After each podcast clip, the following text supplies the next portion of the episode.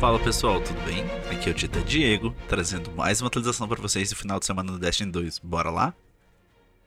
Antes da gente falar do Shur, queria pedir desculpa para vocês que não teve drop na semana passada. Como vocês viram no episódio principal, a gente estava super focado com a nova raid, a Raiz dos Pesadelos. Eu até recomendo que vocês deem uma ouvida no podcast, pega um lanchinho, vai fazer uma caminhada, porque o episódio tá bem longo, mas tá muito maneiro. Dito isso, agora bora pro drop.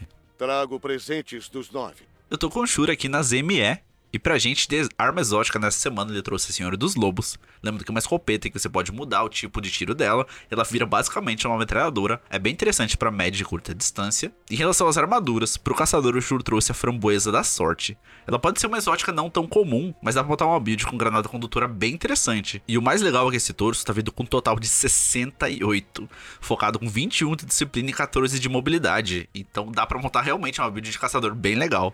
Já de exótica para os titãs, o Shur trouxe o brasão Alpha Loop. Esse é um torso exótico que quando você conjura sua barricada, você ativa um pulso de vida, que já regenera um pouco da sua vida. Além disso, quando você usa um super, ele gera um orb adicional, podendo né, encher o super dos seus amigos ou melhorando as suas habilidades.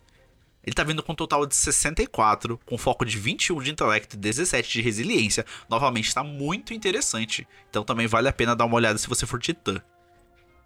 Sem fugir à regra, o Shur trouxe os estabilizadores geomagnéticos para os arcanos, com um total de 67, com 17 de força e 22 de mobilidade. Talvez não seja o interesse dos arcanos, mas esse total aí tá bem atrativo. Lembrando que essas botas exóticas, quando você ativa o alcance do caos, aquele super do Kamehameha do arcano, ele estende a sua duração. Entre as armas lendárias, pessoalmente eu recomendaria o Sussurro Ensurdecedor. É um lança-granada de vácuo de onda. Ele não tá com os melhores perks, tá com uma ventania mortal e detector de ameaças, porém ele é uma armação de onda e é um lança-granada de vácuo. Eu sei que tem um novo nessa temporada que também tá bem legal, mas se você ainda não conseguiu pegar um com os perks muito bons, esse aqui com certeza vale a pena pegar, né? Lembrando que os mods do artefato estão favorecendo bastante as armas de vácuo. Entre as armaduras lendárias, eu olhei aqui com os três personagens e não tem nenhuma que tá valendo a pena gastar os seus 50 fragmentos lendários. Estão todas vindo com status muito baixo, então espera a semana que vem que eu acho melhor. Sobre as armas exóticas que vem toda semana,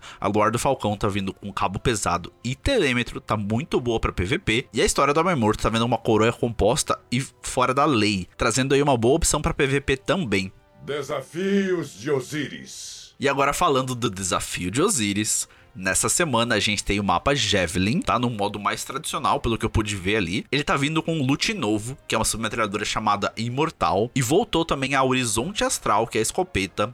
Como eu tô gravando isso remoto, não tô conseguindo acessar o jogo agora, então eu acho que deve ser essa submetralhadora adepta. Com certeza eu vou dar a vida para pegar mesmo se não for ela, talvez seja Horizonte Astral, eu vou dar vida da mesma forma. Então aí, se você é jogador de PVP, não pode deixar passar esse final de semana do Osiris, beleza? Eu acho que a gente vai acabar se esbarrando lá, porque eu falei, eu vou dar a vida para conseguir essas armas. Então é isso. Essa semana o Drop vai ficando por aqui. Não esquece de prestigiar a gente lá no episódio principal. A gente trouxe o JPCD12 e o Cauê Bonite, onde a gente conversou por mais de duas horas sobre a raid raiz dos pesadelos. Se você tá ouvindo a gente aqui pela primeira vez no Spotify, deixa sua avaliação lá, isso ajuda bastante a gente, beleza? A gente também tá no Instagram, onde a gente posta umas coisas lá. A gente também tá no Twitter, se você quiser ver uns memes bem legais. E é isso, semana que vem a gente volta por aqui. Valeu, falou e até mais.